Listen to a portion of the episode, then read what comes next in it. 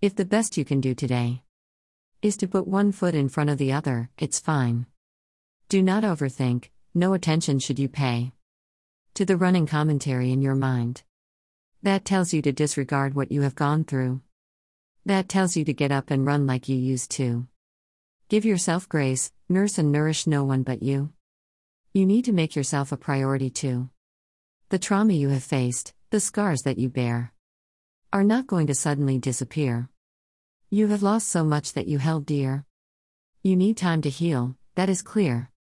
Treat yourself with tenderness, the way you would treat your child, parent, or sibling indeed. Forget the narrative etched somewhere. You are not being selfish, you simply cannot care. For everyone else if you do not heal. Let yourself grieve, let your heart each emotion feel. For closure is needed to move past events traumatic. So that wounds do not fester or become symptomatic.